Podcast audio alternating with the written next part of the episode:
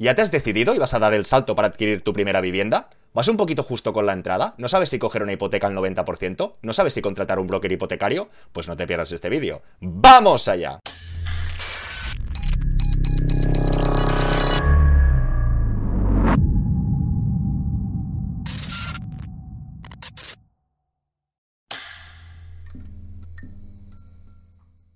Hola a todas y todos, bienvenidos al Banquero del Pueblo. Recordaros que cuando lleguemos a 100.000 suscriptores nos veremos las caras. Y en la sesión de hoy veremos otro caso práctico para adquisición de primera vivienda. Este caso tiene sus particularidades y lo vamos a estructurar en cinco partes. Primero de todo la exposición del caso. Después una reflexión muy importante sobre las garantías, es decir, sobre el precio de compra respecto a la tasación. Seguiremos con las reflexiones del broker para tangibilizar o ver cómo podemos comparar si ese coste nos va a ser fructífero o no. Continuaremos con el punto de partida de esta operación y para finalizar, qué pienso o las reflexiones sobre esta adquisición o qué se podría hacer. Empecemos. Hemos hecho el Excel y según nuestros perfiles podemos llegar a comprar una casa de 214.000 euros sin llegar a nuestro límite de endeudamiento. Ambos somos funcionarios, interinos los dos, no de carrera. No tenemos cargas, 29 años, 2.800 mensuales entre ambos y un ahorro de 28.500 euros. Además tenemos opción de aportar el aval de un familiar. Perfecto. Y aval familiar os dejo un vídeo por aquí. Mi consulta viene a que estamos con el banco Mediolanum. Ellos nos ofrecen un 80%, por lo que está descartado firmar con ellos. Por ello, te expongo un par de dudas a raíz de hablar con el asesor Family Banker que tenemos asignado, al comentarle el rechazo de hacer hipoteca con ellos al 80%, ya que los inmuebles que aspiraríamos no son para nada de nuestro agrado. Tenemos en mente intentar sacar una hipoteca al 90 o al 95%, y lo que reste de gastos complementarlo con un crédito personal. La consulta viene dado que cuando comenté la opción de hacer esto, él lo primero que me ofreció fue un contacto suyo, broker hipotecario, para intentar llegar a conseguir una hipoteca, la cual aseguraba que nos la darían sí o sí, con ellos por 3.500 o 4.000 euros. Vamos, un fee o una comisión. Además, rehizo los cálculos que tenía hechos para indicarme que como máximo, en el mejor de los casos, podríamos aspirar a una casa de 200.000 euros como muchísimo. Mis dudas son las siguientes. Con nuestro perfil, teniendo en cuenta que somos interinos, ¿qué opciones tendríamos de encontrar hipoteca al 90-95 por nosotros mismos? ¿Podríamos subir esa búsqueda al rango de 215-220.000 tal y como teníamos pensado? A la hora de negociar hipoteca, nuestro Family Banker nos vendió que si no tienes contacto dentro del banco, no íbamos a conseguir más del 80% nunca. Me parece un enunciado muy interesante porque tiene unos matices que no hemos visto en otros casos y que veremos en la sesión de hoy. Visto la exposición del caso, saltamos al siguiente punto. Vamos a ver esa reflexión sobre las garantías. Tenemos que ser conocedores y saber las diferencias entre el precio de compra y el precio de tasación. O más que las diferencias, saber que el banco solo le importa el valor de tasación. El precio de compra es una referencia para saber si estás comprando por encima o por debajo de mercado. Pero él, el porcentaje de hipoteca que te vayan a conceder siempre irá con el de tasación. Lo mejor que te podría pasar es comprar un inmueble por 100.000, que la tasación son 200.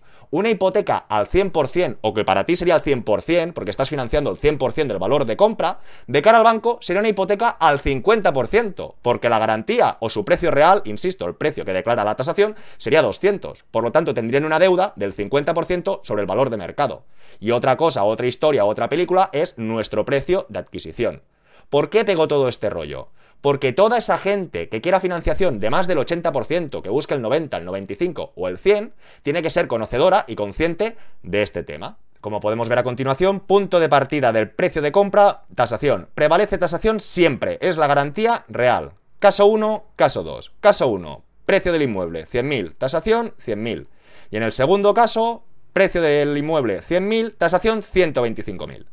Si en el primer caso pedimos una hipoteca al 80%, el banco realmente nos está prestando el 80% del importe total, porque coinciden, está haciendo un esfuerzo de ese 80%. Si pidiéramos una hipoteca del 90%, estaría haciendo un esfuerzo del 90%. Pero en este siguiente caso nos damos cuenta de otra cosa. Como la tasación son 125, realmente, si nos quiere financiar el 100% de esta operación, que ya sabemos que es complicado, os dejo otro vídeo por aquí, pero si nos quisieran hacer el 100% del precio de compra-venta, realmente solo tendrían que hipotecar el 80%. Es decir, en este 80% nos dan 80.000. Y aquí, como el valor de tasación es superior, este 80 son los 100 si alguien quiere hacer una hipoteca al 90%, tendría que tener más o menos la certeza que la tasación va a salir por encima. Vale, banquero, pero ¿cómo sé yo que la tasación es más alta? Aquí os dejo un vídeo de la tasación que os ayudará y como reflexión para no entretenernos y seguir avanzando, si nos animo a dejarlo en comentarios y preguntas y trataremos otras ediciones para ello, inmuebles que tengan más metros que los habituales en esa zona o en la comparativa de inmuebles que estén cercanos y normalmente que estén a reformar. ¿Qué?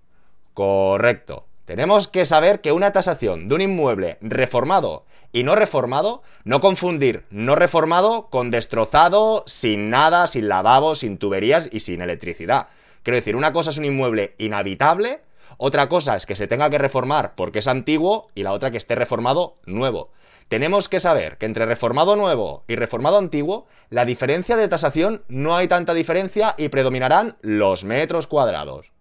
Principio aquí el sentido común no fallaría. Es decir, Tú te puedes comprar un inmueble más grande que no está reformado a mejor precio. ¿Por qué? Porque tú después tendrás que hacer dicha reforma. Y es en estos casos donde normalmente suelo recomendar no hipotecar el 80, hipotecar el 90. Es decir, si tú tienes que reformar un inmueble y vas a pedir un préstamo personal, a no ser que utilices la pignoración, todos sabéis que el préstamo personal es más caro que la hipoteca. También habría que hacer los números. Si firmas una hipoteca fija al 3 a 30 años versus un préstamo personal al 8 durante 5 años, quizá la hipoteca pesa más. Pero todo lo que es aquello que vas a cambiar de vivienda, que tienes muchos gastos, que tienes que digerir bien esa reforma, este sobre hipoteca, pasar de un 80 al 90, lo vería bien. Cuando es en tema de liquidez, lo veremos a continuación. Visto el punto de partida y la reflexión sobre las garantías, saltemos al broker hipotecario. En otras ediciones hemos visto cómo medir o cómo tangibilizar su coste. Hoy lo vamos a volver a ver. Recordemos brevemente sus tarifas. Hablaba de cobrarnos de 3.500 a 4.000 euros para conseguir de un 80 a un 90 o 95. Tampoco es claro en este aspecto.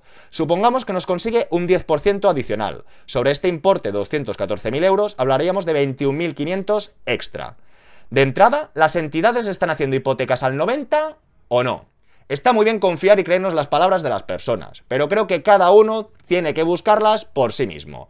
Actualmente el 90% nos queda lejos o nos queda cerca. En otros programas hemos visto que nos queda más cerca. Cada vez es más Vox Populi que muchas entidades ofrecen el 90%. Vamos a ver alguna de ellas. Imagine Bank, ya vimos que subieron tarifas, pero podrían llegar hasta el 90% y solo con la bonificación de la nómina tendríamos un 3,40 fijo. Una opción. Apreciamos y vimos en Evo que se puede solicitar el 90%. Por lo tanto, aquí también tendríamos otra propuesta de hipoteca, en este caso 193.500 euros, y a un tipo fijo que sería un 3,35. Si seguimos y miramos Ibercaja, por ejemplo, podemos ver, y si tienes 35 años o menos, ellos tenían 28, financiación hasta el 95%. Se podrían interesar y podrían preguntar. Pensar que la materia prima del broker hipotecario es la misma que nosotros, son las entidades financieras. Una entidad financiera teóricamente no puede hacer un trato de favor, a saber esa comisión del broker si untan o no untan, ya llamando al mal tiempo. Pero insisto, es decir, al final la hipoteca que te consiga el broker no es del New Bank, no, será o el Santander, o el BVA, o el Sabadell, o Ibercaja, cualquiera de todas las entidades que trabajan en España. Por eso os animo en el buscador mirarlas.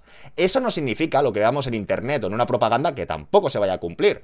Pero viendo que tienes ahorros, que tienes ratio de evolución, envía tu solicitud, interésate, eso sí, todo va a costar trabajo y tiempo. Si alguien quiere conceder una hipoteca, comprarse su vivienda sin hacer nada, que pague. Eso está más claro que el agua.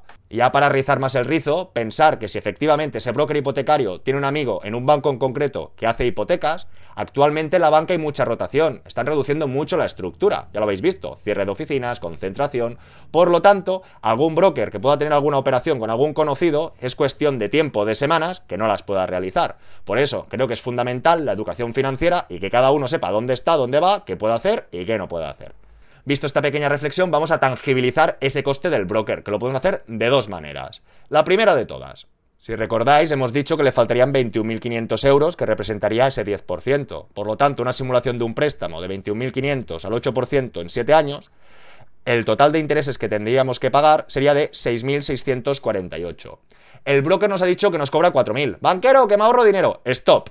El broker te cobra 4.000, pero estos 4.000 falta añadir los intereses de esa hipoteca. Y en algunos casos un préstamo de este importe, este interés, a 7 años, hay que verlo a 30 años o 25 o cuando se haga la hipoteca para comparar peras con peras o manzanas con manzanas. Entonces aquí tendríamos la nueva simulación, que sería al tipo 335 que hemos visto de la oferta, por ejemplo, de Evo a 30 años. Calcular el pago mensual. Vemos que está claro, que la cuota del préstamo es de 335, en cambio aquí de 95. Pero no lo podemos mirar todo a la vez. Ahora vamos a mirar el coste económico.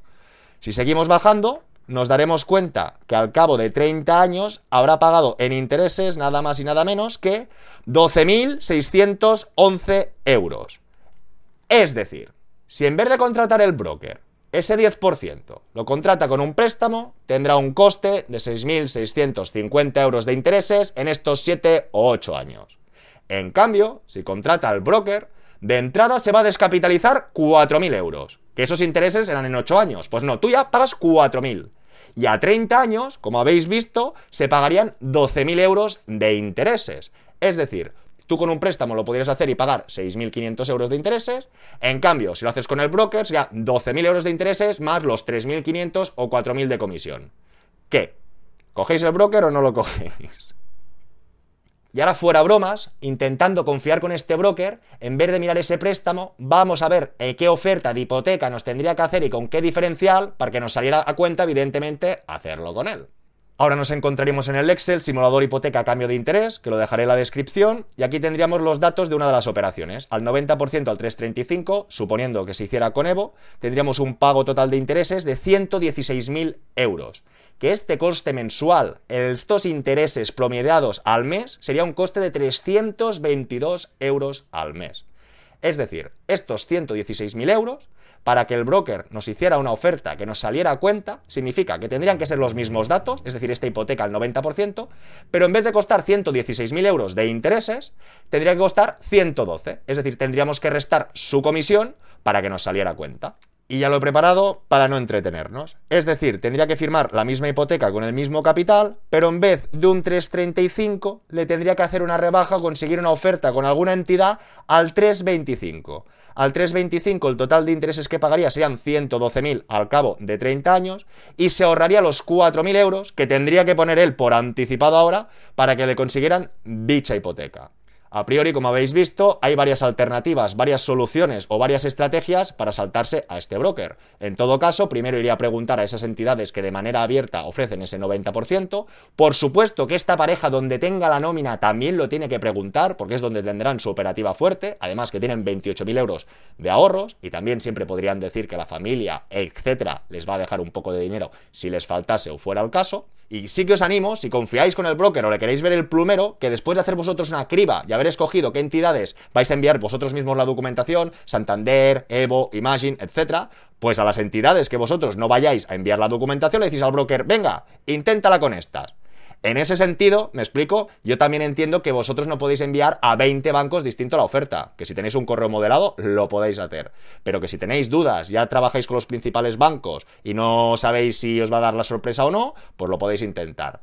A título personal lo he probado, no con uno, con varios y nunca me han dado fruto, pero ya sabéis que la sigue la consigue, no se sabe. Y visto estos apartados, saltemos al punto de partida. Y ahora nos encontramos en el otro Excel, puedo pedir una hipoteca, que también lo dejaré en la descripción. Tendríamos que rellenar estos campos. Precio de la vivienda, 215.000. Impuestos, como individualmente no llegaban a 30.000 y eran jóvenes, ya les he puesto la bonificación, a confirmar.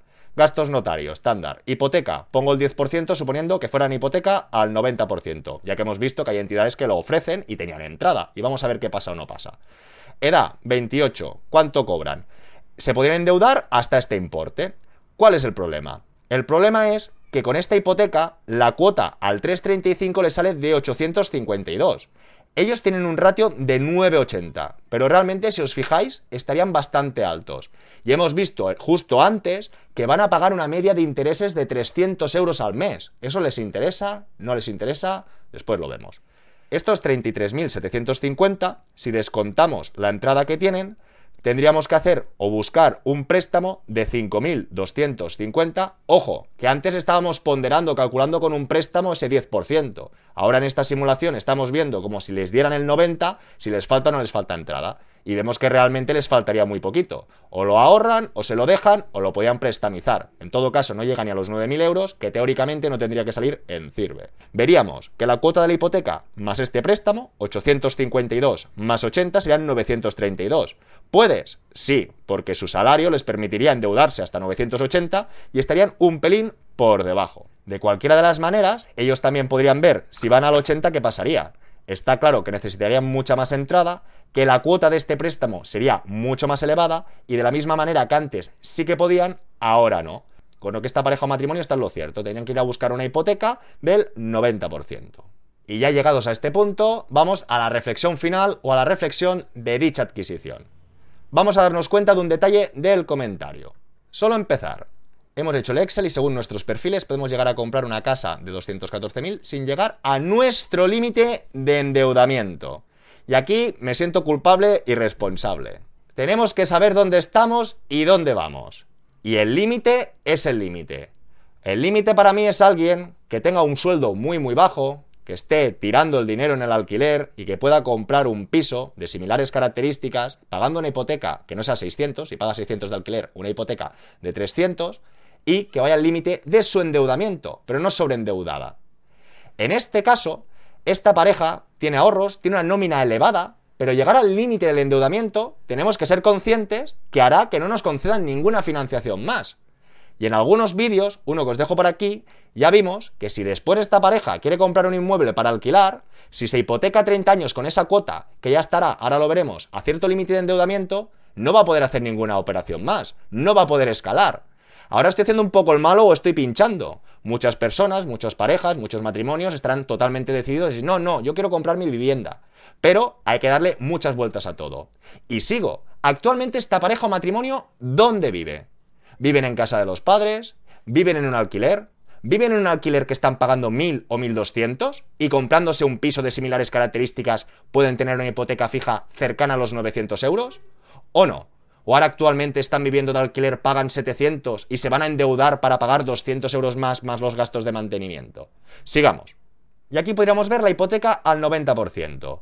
Esta cuota al 3,35 fijo, hoy no vamos a tratar si fija, variable o mixta, si nos animo a dejarlo en comentarios, pagarían 852. Con estos ingresos estarían a un ratio de endeudamiento del 30%.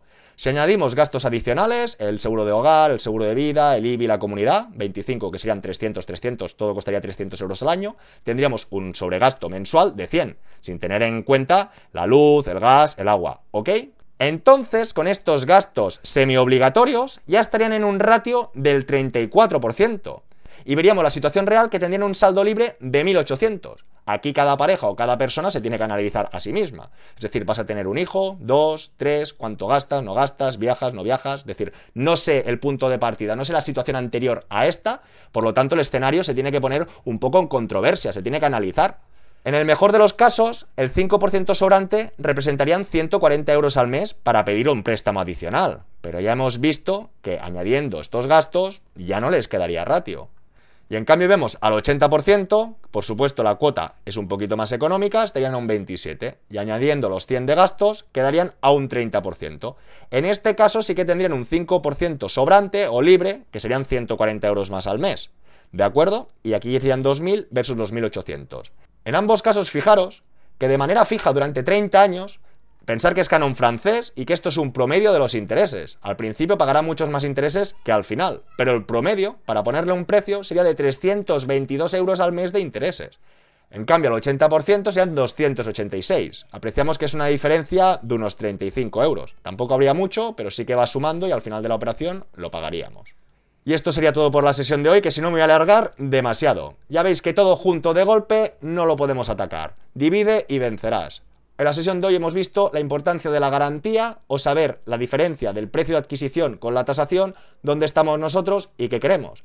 Pensar que si es un inmueble que está a un muy precio de mercado y es pequeñito, posiblemente esta tasación nos saldrá por debajo y no saldrá bien la operación. Por lo tanto, burro grande, ande no ande.